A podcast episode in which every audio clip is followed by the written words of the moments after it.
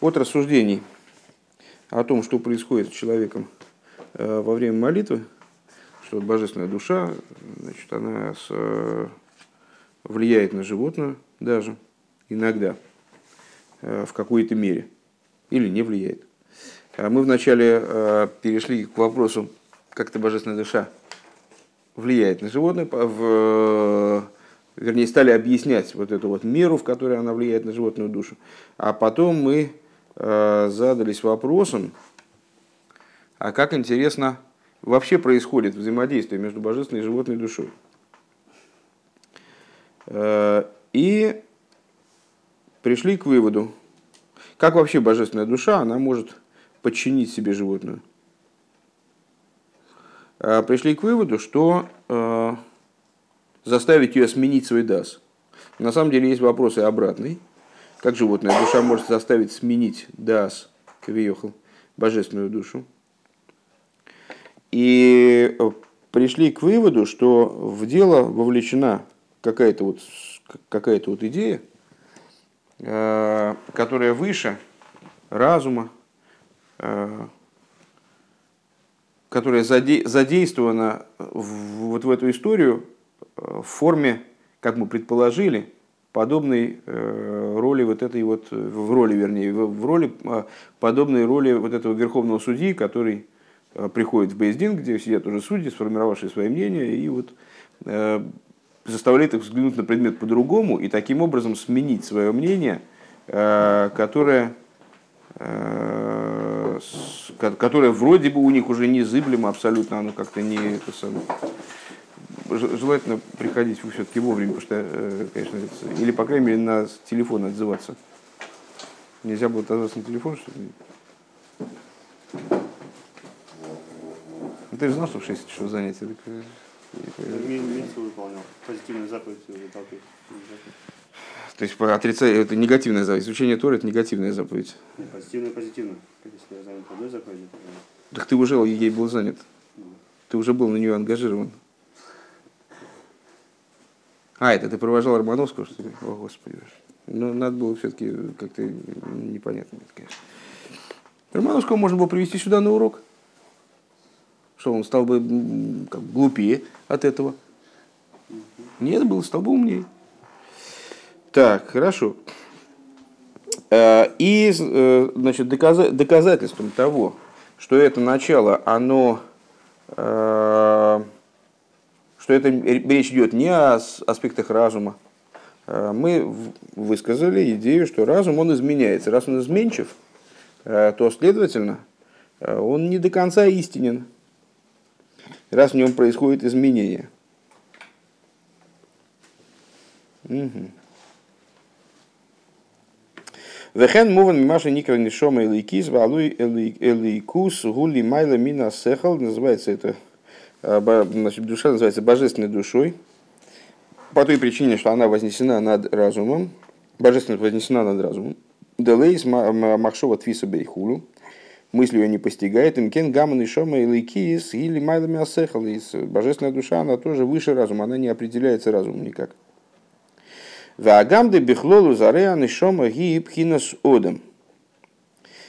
душа, ну обычно, когда мы рассуждаем о душе, то э, наши рассуждения, они описывают нечто такое вот человекообразное.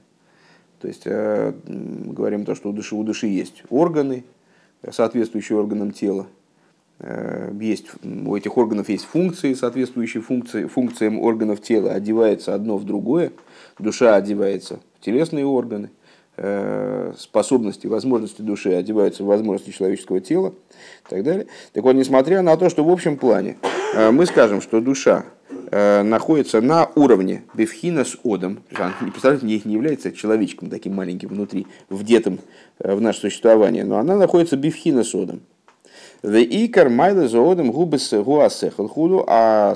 основой отличия человека от животного, например, является разум.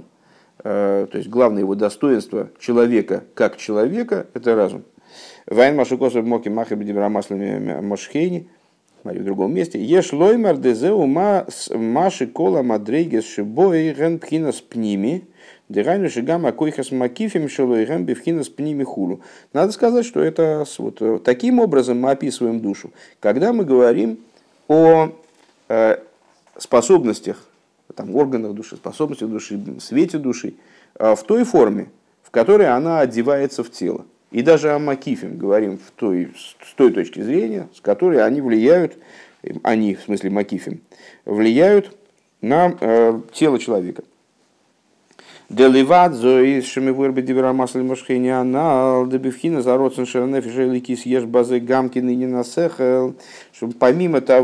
что как объяснялось в, в таком-то маймере, который уже был упомянут в Машхейне, что воля божественной души включает в себя также идею разума. Вегайну бифхинас макив дыхайо ше аруса де либагу. Например, какой можно привести пример? Вроде бы, понятно, о чем идет речь. Мы с вами всегда говорили о родствен, как о какой-то силе окружающей. Есть эмоции, которые одеваются в сердце. Есть разум, который одевается в, там, в головной мозг, скажем. Есть речь, которая одевается в органы речи. Есть действия, который одевается в органы действия, в каждый орган одевается своя там какая-то частная сила. А воля – это не, не, не чувство, которое одевается вот, вот туда, или там, не мысль, которая одевается туда, не действие какое-то, а это нечто, стоящее над человеком, над всеми действиями его, мыслями и речами. И собственно, это, это нечто, оно окружает, с одной стороны, человека в целом, с другой стороны, э, управляет и подавляет все его вот эти вот внутренние силы, управляет ими, обуславливает их э, направленность. То есть человек обычно делает то, что он хочет, э, ну, там, или, скажем, он себя пересиливает, но, соответственно, он, значит, заставляет себя делать то, что он не хочет, ну, это то же самое по существу. Во всяком случае, действие его обусловленный, характер его действия обуславливается волей. Делает то, что он хочет, говорит то, что он хочет, то, что ему нужно в данный момент, и даже думает то, что он хочет. Даже разум его подчинен его воле. И в этом плане мы скажем с вами, что воля, она вынесена за рамки вот, сил и способностей частных органов человека. Представляет собой окружающую силу, которая играет очень большую роль в существовании человека, но не одевается ни в один конкретный орган. Человек хочет не чем-то, не каким-то конкретным, вот я этим пальцем хочу, или каким-нибудь другим органом, а с... Я чувствую, ты... Да, каникулы не прошли даром. Так вот, а... а он хочет всем телом целиком, его существо хочет, даже не, не телом, так нельзя сказать, его существо, его суть, его... Он, как человек, он хочет какой-то вещи, там, вот, весь целиком. Но так или иначе, в воле есть определенная, состав... и определенная связь, в том числе и с разумом. Например, если каким образом человек начинает влечься к божественности, хотеть божественности, за счет постижения удивительности божественности, за счет постижения ее там, несоразмеримости, скажем, существования мира, бесконечного света. Векмойши не избавил и Бадимирамасли высокой стейшу. Да имя ей из Декашер Мисейр Бевхина Сриуса Делибо, что вместе с тем, что когда человек пробуждается Бериуса Делибо, Руса Делибо это сердечное желание, желание сердца, Эйнза Мицада Асога Ливад, это происходит не только со стороны Асоги, не только со стороны постижения. Ким Мицада Эцемхулу, это такое чувство, которая проявляет связь еврея со Всевышним, которая не, не обусловленную разумом, не ограниченную разумом. Век мой же косовшом. Микол моким, а реаи сойры розги, алидея асога. Но так или иначе, пробуждение этого чувства происходит благодаря разуму.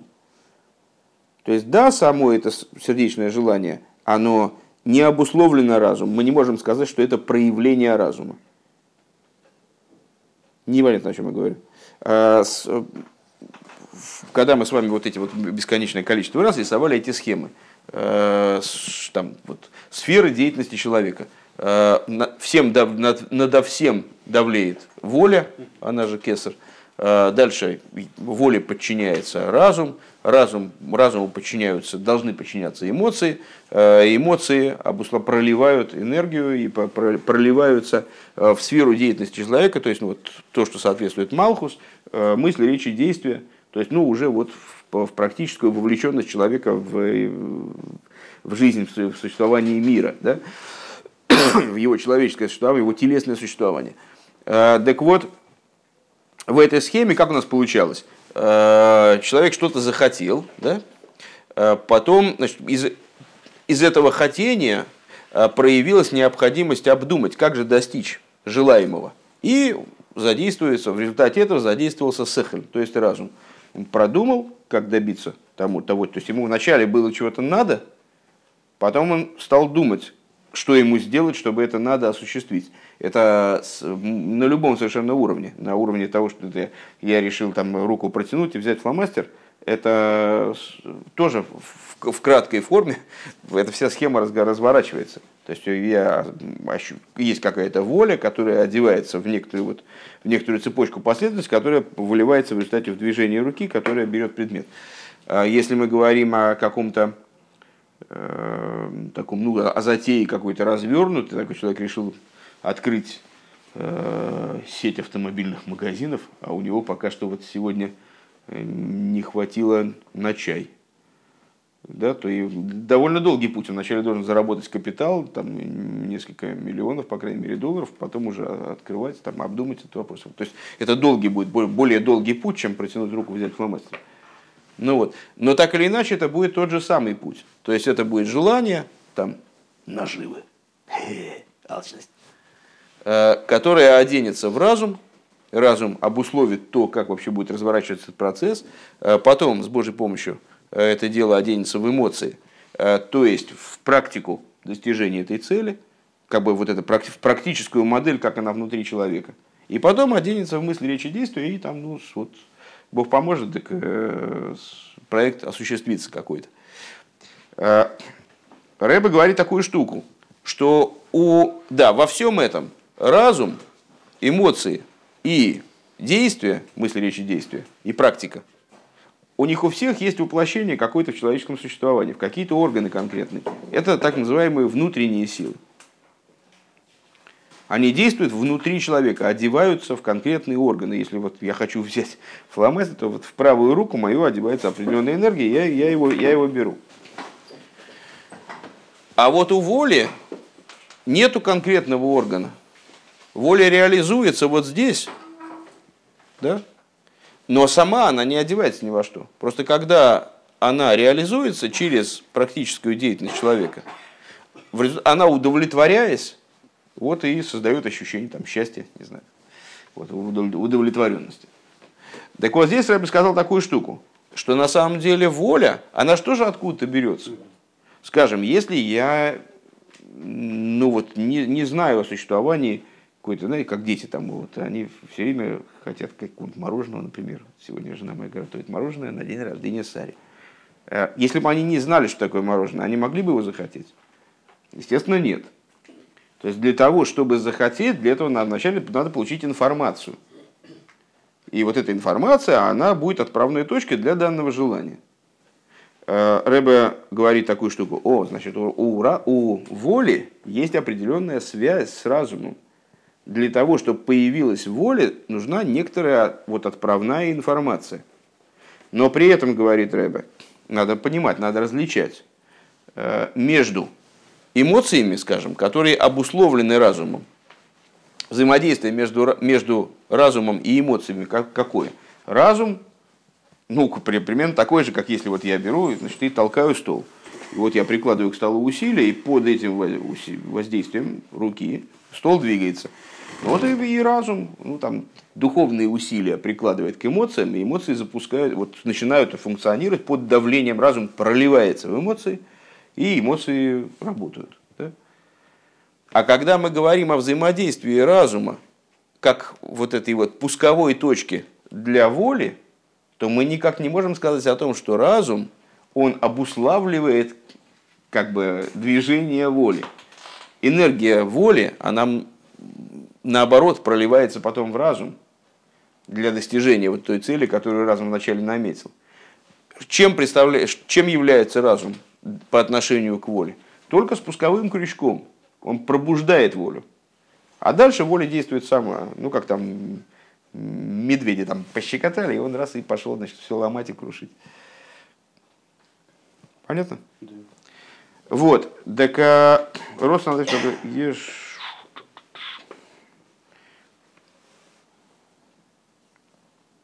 Да им есть... Так. Так вот, несмотря на то, что э, вот это вот пробуждение воли, оно происходит не только по причине осоги. То есть осога работает как, только как спусковой крючок. Там есть э, с, свои, свои идеи, заложенные в этом реуса де либо, в сердечном желании. А? Осога постижения. Ки мицада эцим хулю, а со стороны, с точки зрения сути э, человека, скажем, сути желания. Векмошек восвещен, как там написано в этом мемере. Микол Мокем, Арея и Сойра, Рузги, Алиды, Асога. Так или иначе, пробуждение этой воли происходит благодаря осоге, благодаря постижению.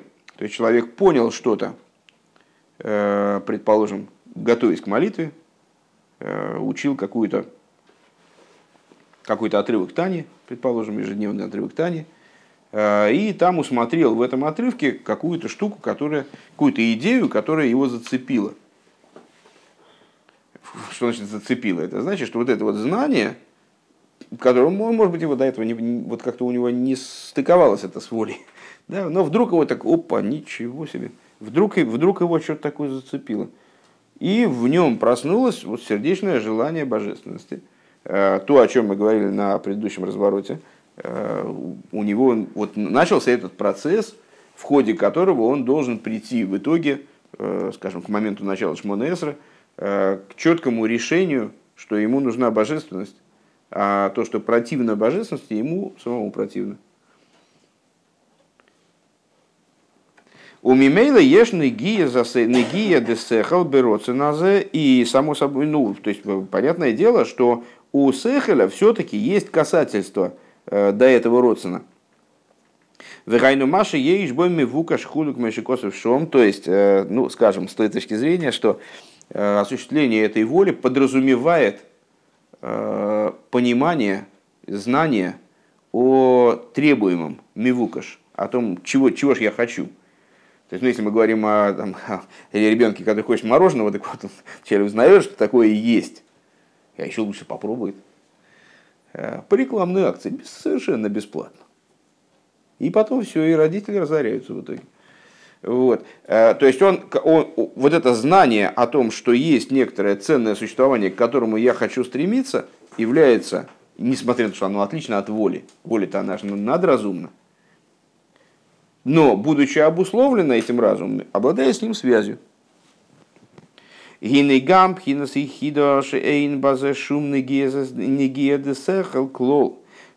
аспект ехиды в душе, у которого нет никакого касательства э, до разума вовсе, желание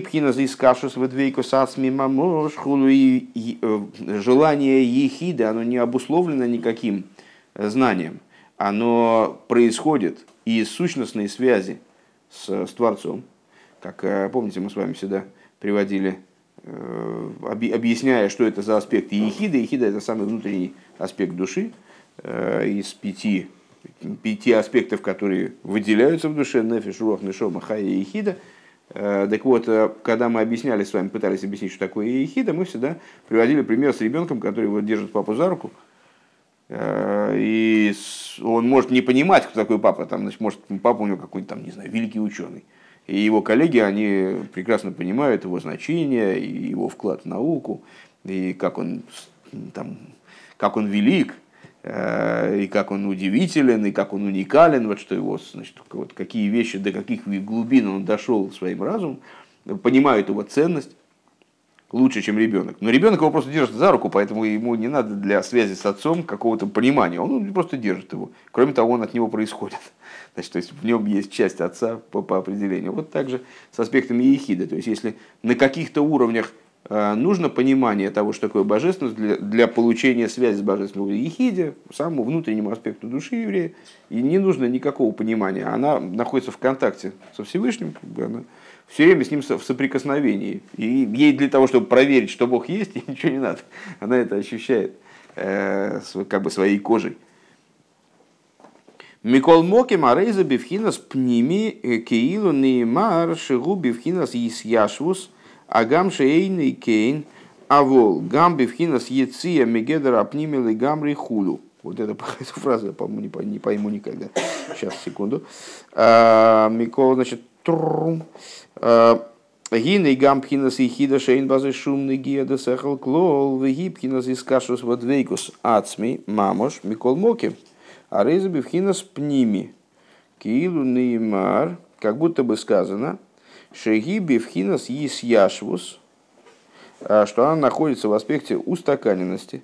Агам шеэйней кейн, несмотря на то, что это не так. А волгам лой бивхина с яциями гедер апними лигам рейхулум, но также не в аспекте выхода из определения внутреннего. Сейчас, может быть, разберемся дальше, пока я пас. Дезеу клолуза хефреш бейн пхина содом увреймо бихлолус аишталсус. В этом разделе разница между человеком и животным, если говорить о совокупной идее ишталсус, о совокупной идее творения миров. Векмои пхина сбреймо рабо хулу. Как, например, аспект великого зверя. Деамакифим гэмби пхина с яция. Миапнимил и гамрой, что э, те света, которые называются макифим, они не приспособлены для того, чтобы э, находиться внутри, внутри сосудов. Они направлены на выход из сосудов полностью. У бифхинас одам гамма макифим, эйнам бифхинас яциал и гамрой бифхинас пнемихулу. Все стало на свои места. А, а в человеке даже макифим, они не совсем выведены наружу. Так, еще раз, еще раз проговорим эту идею, хотя она, в принципе, то, то, то есть, если, если она останется непонятной, то боюсь, что э, просто придется потерпеть пару лет, и тогда она станет понятной. Значит, мы с вами постоянно говорим э, о идеях внутренних и э, окружающих светов.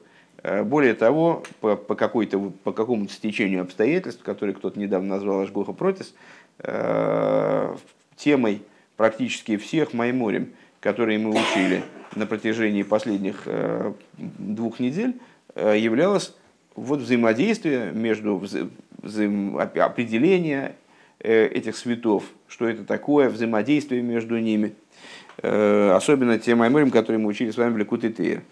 Э, Ряд светов, света божественные, которые Всевышний направляет на строительство мира, для сотворения мира, мы можем разделить на две категории. Это света, которые наполняют сосуды мира, то есть одеваются в творение, при, при, при, как сказать, адаптированы под уровни творения, которые они должны оживлять, и действуют в них, в творениях, явным образом. Что значит явным образом? Это значит, что несмотря на то, что мы э, не понимаем, что такое божественность, но мы, по крайней мере, можем зафиксировать живость мира. Э, мы можем увидеть суще- то, что мир существует в определенной форме. Скажем, минеральная природа, у нее нет иных способностей, она может только существовать, она может вот, находиться. Мы фиксируем нахождение. Мы не понимаем, что такое существование предмета, ну, так вот, если по-честному. Да, не, нам очень трудно это определить. Философы разного э, порядка пытались это определить, давали какие-то определения. Ну вот так вот, э, можем только сказать, что это божественная жизненность, которая оделась в нечто. Э, но мы видим, что данный предмет существует, а иной предмет не существует. И в этом мы можем зафиксировать, ну, самым таким вот поверхностным, самым грубым образом, так или иначе, присутствие божественности в этом мире.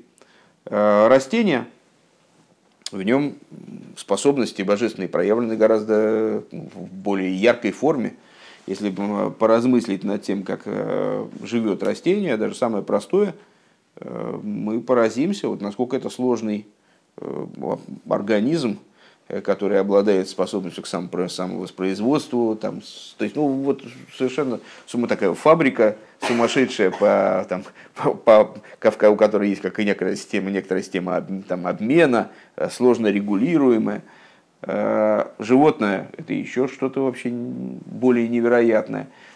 И мы видим то, что животное, оно животное от слова «живость», что оно живет. Даже если животное спит, то мы видим, что оно живет, если оно действительно живет. И мы не можем сказать, что это такое, что такое жизненность, поскольку животное, когда оно умрет, то в первый момент после смерти оно будет очень похоже на живое животное, но в то же самое время будет мертвым. И вот что же это такое жизнь по отношению к отсутствию жизни, мы не сможем определить, но, по крайней мере, мы точно фиксируем разницу между мертвым и живым, тем более в человеке. Так вот, другой тип светов – это света, которые не раскрываются в сосудах, как мы говорим, да, то есть внутри существования мира явным образом. Они вообще не раскрываются. Они по, по своему по определению, по своей природе являются скрытыми. Это так называемые света макифим. Когда мы с вами вот сейчас рассуждали о Седра и считал, что вот все, значит, схема спускания светов, нисхождения светов, изменения светов, которая приводит к, к творению мироздания в конечном итоге, каждого, каждого из уровней мироздания, с, по большому счету, четырех миров, Ацилус, Брия, Ецира, Асия, этот порядок называется Седра и Шталшелус. Седра и Шталшелус подразумевает присутствие в мирах разных уровней света, одевающегося в сосуды. На каждом уровне свои света. Но одновременно тот же самый Седер и Шталшелус подразумевает то, что его, вот этот вот луч, который спускается в мироздание, и который на каждом уровне различен, окружает нечто совершенно универсальное, неизменное, то, что мы называем вот, там, светами доцимсума, скажем, сутью божественного света. То есть света макифим. Так вот, нечто подобное есть и в человеке. Как мудрецы сказали, человек – это маленький мир, а мир – это большой человек, есть соответствие между ними. И в человеке тоже есть света внутренние и окружающие. Что это такое? Это света души. То есть душа одевается в человека образом, с одной частично, одевания ее, ее жизненности, ее божественности, одевание в органы человека, там, в сосуды человека, во внутренние способности человека. С другой стороны, в какой-то части свет ее не одевается в человека, остается на поверхности. Вот мы с вами сказали, что... Ты съел одну порцию. Мы с вами сказали, что разум и эмоции, и мысль, речь и действие — это силы и одеяния, которые проявлены в человеке. Ну, то есть мы это видим, собственно говоря. В человеке мы можем выделить, скажем, оценить, тестировать там, умственные способности, эмоциональность его, мысли, и речи и действия. Мы можем там, попросить его пересказать какую-то, какую-то историю, чтобы оценить его способность к рассказу и так далее. То есть это оцениваемые, тестируемые, явные вещи. Это внутренние силы человека. И вплоть до одеяний. Мысли, речи и действия – это даже не силы, а одеяния. Это то, э, тот инструментарий, который использует силы, чтобы раскрыться э, вовне. То есть разум, например, использует мысль и речь для того, чтобы раскрыться и продемонстрировать себя. А есть силы души, которые находятся на уровне макифим. Это в основном, это, сейчас мы не говорили о наслаждении, наслаждение и воля. То есть это те силы, которые с одной стороны все обуславливают, с другой стороны не одеваются внутрь человеческого тела. Сейчас идея, которую нам Рэбе объясняет,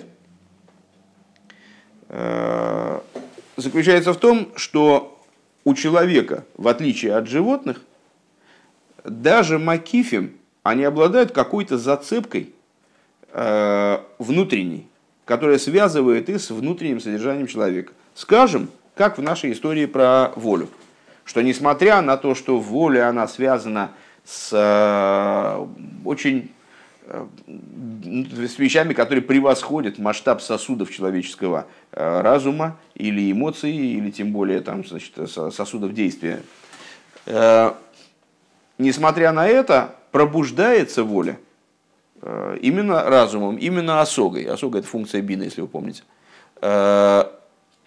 Воля пробуждается постижением и, следовательно, какую-то зацепочку имеет за, за внутренние силы. Да?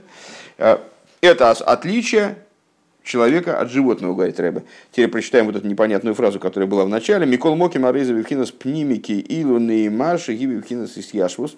То, что было сказано выше, что несмотря на то, что ехида представляет собой в максимальной степени вроде бы силу окружающую, уровень души, который... Ну как, где для него сосуд? Это самое, это макиф рохик. Обычно, когда мы говорим об аспектах нефеш, рох, нешома, хая и хида, вот нефеш, рох, нешома, это те аспекты души, которые могут одеваться в человеческое тело при хорошем стечении обстоятельств, если ветер попутный и так далее. А хая и хида это макиф корив, макиф рохик. То есть близкий и далекий макиф. Но так или иначе, ехида у человека... она все равно описывается как некоторая вещь, которая имеет отношение к внутреннему, к тому, что в сосудах. Как будто бы она находится в сосудах бейс яшвус. А волгам лой бифхинас яция мегедер апнимил и гамри. То есть, при, всем своей, при всей своей вроде бы отдаленности от существования в сосудах, даже аспект ехида, даже самый верх, самая универсальная составляющая души, не находится в полном отрыве от внутренних аспектов. И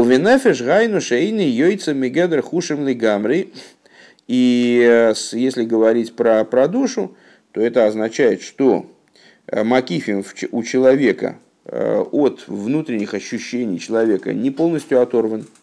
По этой причине разум у человека, в отличие от животного, властвует над сердцем и властвует также над внутренностью сердца, где раскрывается вот это вот реуса де либа, сердечное, сердечное желание, сердечная воля. В ей шлоймер дек моихену гамби вхина зискашу сацми де ихида, и необходимо сказать, что то же самое или подобное этому, подобное этому относится к сущностной связи, который обладает с божеством аспект ехиды. И подобно тому, как сказано, также мудрость моя стояла за меня. Что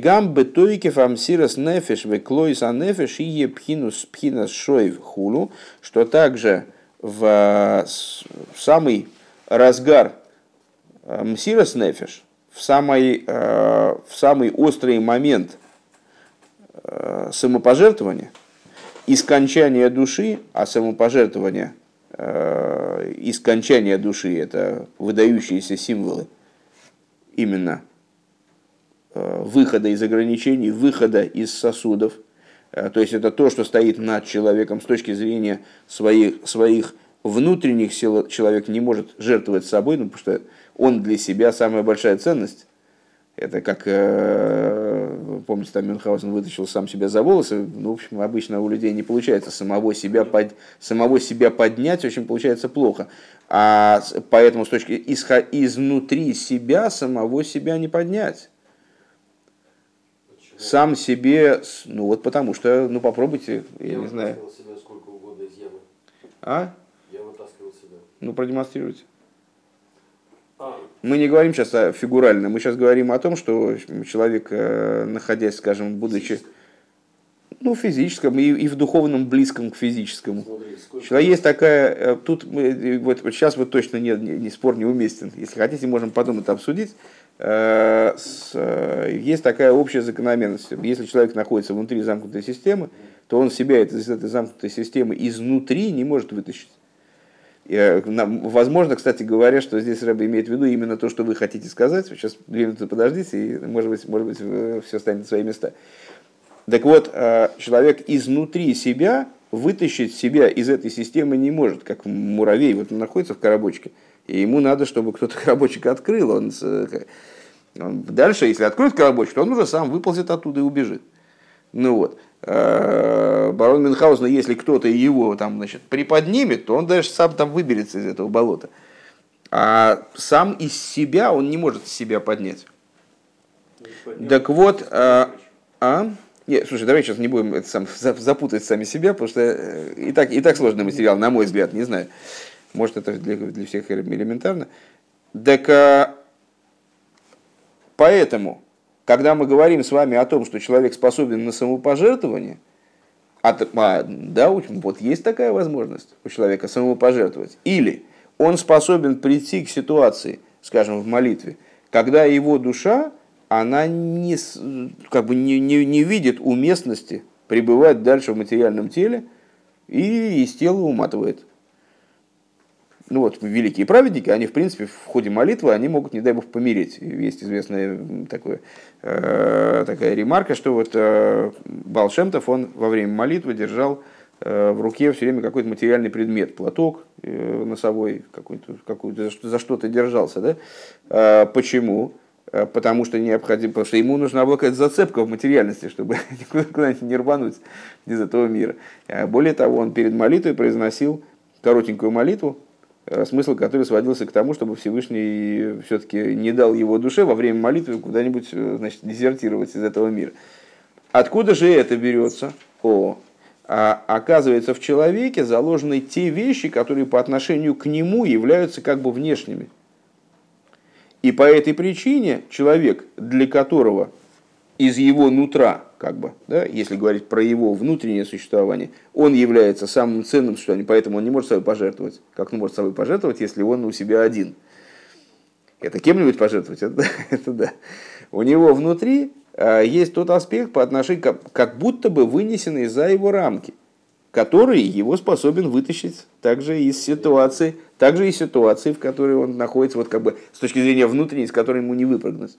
То есть он действительно себя может вытащить за волосы, но только если он привлечет и раскроет в себе те моменты, которые в нем выставлены за его собственные ограничения. Так вот, Рэбе говорит удивительную штуку, что также в момент самопожертвования и клойзанефиш, и вот этого скончания души, человек способен находиться в аспекте шоев, то есть способен осознавать необходимость пребывания в материальных рамках. Векмой Раби Акива шенихнас бешолом вьется бешолом. Какой мы с вами знаем э, пример, ну, пример, наверное, все назовут пример э, противоположный. Э, пример, когда э, человек, находясь в движении мсирас нефеш, не заботился о том, чтобы вернуться обратно в материальное существование и продолжать свою работу в материальном мире. Это пример с Надав и Авиу. Да? Сыновья Аарона, они отправились в святилище, как в Торе говорится, с чуждым огнем, и их души вылетели из них, все, они умерли. С точки зрения внутренней Торы, что произошло в этот момент? С одной стороны, они, что они, собственно говоря, пошли в этот самый в ново, в новопостроенный мишкан. Это все происходило в момент открытия, начала функционирования вот первой храмовой постройки, которую евреи построили, мишкана, храмового сооружения. С одной стороны, Рэбе объясняет, что они, Надав и Авиу, обладали сильнейшей тягой к святости. Поэтому они туда вот пошли, несмотря на... ну, наверное, известную им опасность и, в общем, ну, как такой, э, несмотря на то, что у них на это разрешения не было, ну, поскольку им настолько ими овладела страсть к божественности, что они, они туда пошли, просто не задумываясь ни о чем.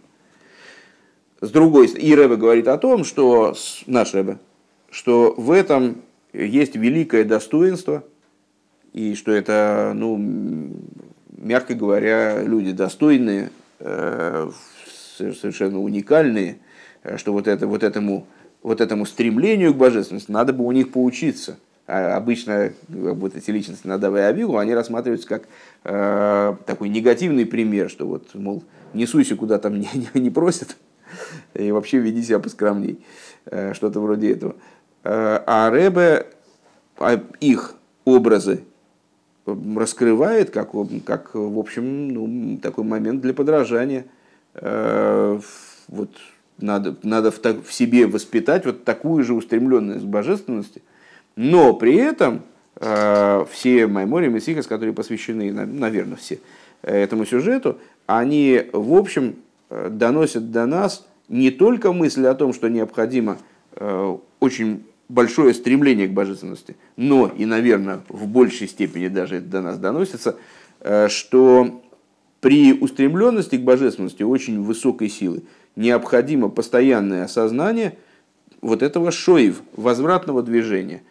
То есть вот эта нацеленность к божественности, она должна подразумевать осознание необходимости работы в нижних, необходимости существования таким образом, чтобы те аспекты, которые должны одеваться в сосуды, чтобы они, да, одевались в сосуды.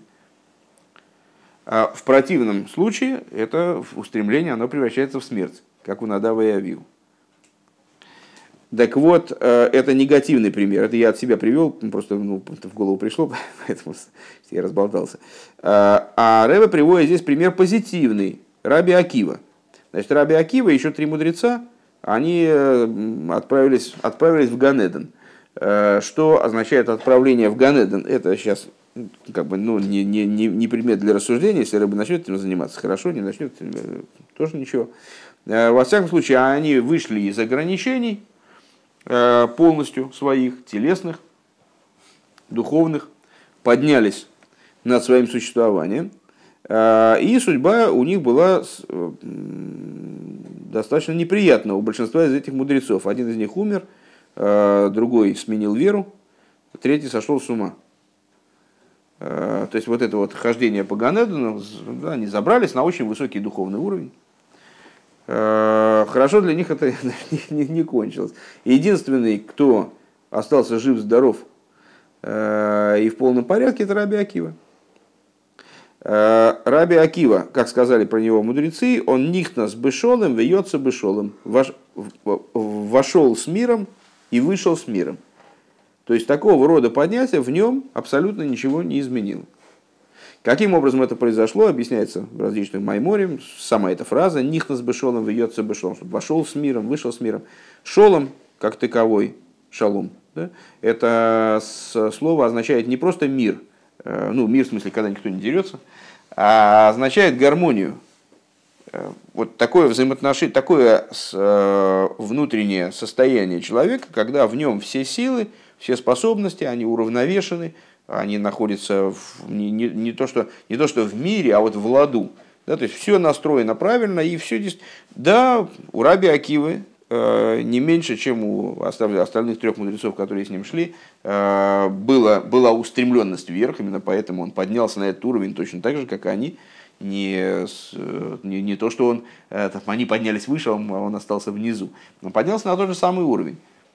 Но поскольку его устремленность вверх, она была компенсирована, э, вернее, вот нельзя так сказать, компенсирована, она была в полном своем раскрытии, не то, что она была подавлена там, устремлением обратно, она была обеспечена одновременным осознанием э, того, что необходимо э, устремиться обратно, находиться в мире, вернуться обратно в мир. По этой причине он вошел с миром и вышел с миром. Да? Арей гамби вхинас стойкев арыцой. Шинихл бешолом бьется бешолом. Арей гамби вхинас стойкев арыцой бедугмас арыцой детойгу гой бифхинас шой вахарка хулу. То есть что, в чем заключается подвиг Раби Акивы, наверное, так надо сказать, в том, что его рыцой устремленность вовне сосудов. А и вот этот рыцой, к которому пришли эти четверо мудрецов, представлял собой рыцой, подобный тойгу, То есть подобный вот этому хаосу, по подобному состоянию миру, миру хаоса, где света в принципе не смогли одеться в сосуды, а разнесли сосуды вдребезги. С чем и было связано то, что один из них сменил веру, другой сошел с ума, третий умер. То есть вот это вот как бы символы, символы разнесения сосудов, когда сосуды полопались, и в общем ничего хорошего из этого не происходит. Так вот, несмотря на то, что он находился на уровне практически мира Тойгу, вышел на уровень мира Тойгу, он находился одновременно в аспекте Шоев. К чему это Рэбе, еще раз вернемся, к чему это Рэбе говорит, он докладывает нам такую общую идею, что в человеке, несмотря на то, что да, тоже есть света внутренние, света окружающие, но человек тем отличается от животного, что в нем окружающие света, они не абсолютно дикие, они не абсолютно оторванные, как бы, ну, вот в нем, в человеке нет такого раздвоения, что часть его способностей, они вот только внутри, а часть его способностей совсем где-то вне его, и там, что там приспичит этой воле, непонятно, то есть эта воля, она тоже связана с его внутренними силами. Умивуер бемоки махер, беинен зе да адраба бевхина стойки фарицой бейсер. И объясняется в этом, в другом месте, что напротив, даже напротив, что в момент максимального тойкефа, максимальной силы рыцой, давайте мы не будем эти больше понятия переводить, есть такие понятия, мы их многократно обсуждали, но просто уже новые люди пришли, и, может быть, они перестали быть знакомы всем. Это рыцой и Шоев. В книге, по-моему, пророка Даниила там говорится о том, что ангелы верхние, они находятся в постоянной вибрации. Рыцой и Шоев. Рыцой поступательное движение, Шоев возвратное движение. Так вот, объясняется в другом месте, что именно в аспекте рыцой сути души, ну, в данном случае, наверное, Рэбе подразумевает под сутью души именно с аспекта ехиды. Шамагия бевхина сацмуса инсеев мамаш, которая соприкасается, достигает сущности, сущности бесконечного света в буквальном смысле. Арейниргашбо вертнирдергерт, переводит Рэбе на идиш, ощущается ей. Амитиса кавона амушешес беацмус лиес бевхина шоевдавка. Ощущается вот эти, то есть сущностью души, то есть аспектом ехиды в данном случае, наверное, тем аспектом души, который в максимальной степени вынесен за рамки сосудов, ощущается основное намерение сущности, Бога имеется в виду, сущности Бога, в отношении души, чтобы она находилась в аспекте Шоев, чтобы она находилась внутри сосуда, чтобы она работала внутри материальности мира. Еще раз. Значит, самые высокие уровни души, которые вроде бы по своей природе находятся, по, по природе, не по своей природе, по природе своей сотворенности, вот такими их сделали, то есть не то, что они сами себя такими сделали, они находятся за рамками сосудов, ими ощущается истинное намерение, которое заложено в сотворении человека, чтобы душа, она проявлялась через тело, чтобы она работала в мире, поскольку Всевышний сотворил человека для того, чтобы ему было построено жилище в Нижних. Везеу мицада битуль бифхина заноха сацмуса и хулук мойши косов шом. И вот это вот происходит со стороны э, с битуля, который связан. Что такое битуль по существу? Это когда человек отставляет свои интересы в сторону, свои идеи в сторону, то, что ему по природе присуще или желанно и так далее, он отставляет в сторону, принимает волю, скажем, другого человека, по отношению к которому он находится в битуле, или волю Всевышнего, или Авдель. Варей битуль зе убивхина с пнимидавкой. Вот этот битуль, он таки, он таки является внутренним. Что в этом заключается разница между тикуном и тою, мирами исправления и хаоса. И вот это вот то, о чем говорится, что совокупность э, устройства души, это аспект человека, что душа человекообразна. Вот эта вот душа находится в аспекте человека. Гайну пхинас пними, то есть в душа, мы с вами вот в последних майморим постоянно связывали внутренние света с антропоморфностью.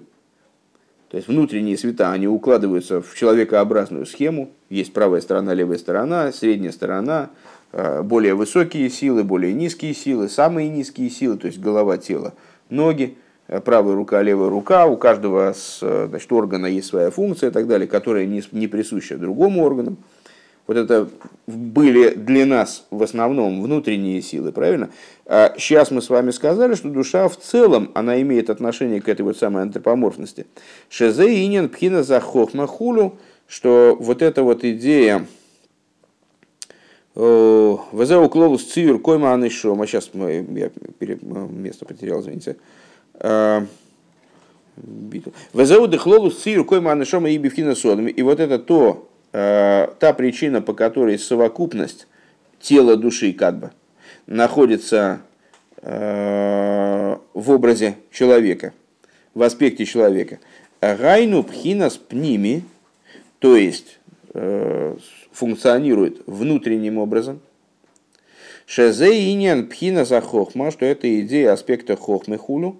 Хохма – это начало ишталшелус, начало внутренних светов. Та, помните, дырочка в скале, из которой капает вода, и вот эту воду уже можно пить.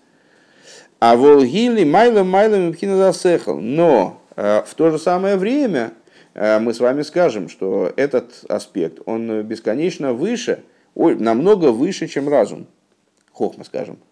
Хохма тоже, она вставлена в этот седр ишталшелус, вставлена в эту вот человекообразность в каком-то плане. Вейней икару магуса шарани шамайлы кизу пхина сороца на ацми шехевцу. Так вот, с сутью божественной души является вот этот оригинальный разум, сущностный разум, то, что, сущностная воля, простите, то, что ее желанием и ее страстью по ее природе бытиву лейкалл бемкейр худсбоби ликим хаим хулу, является включение в то место, откуда она высечена, как искра. Поскольку она представляет собой часть божества свыше в буквальном смысле, ее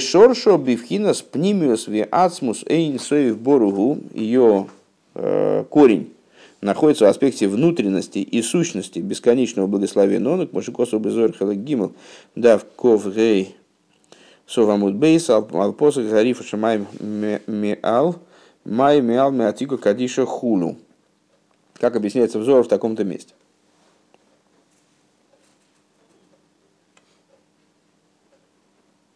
Век мой хэн гуинин, маши косов бенишома, мимал, гайну, мипхинас, ацмус, эйнсоев, пхинас, пнимюзакесар, хулу. И та же идея, это то, что вот, говорится, когда...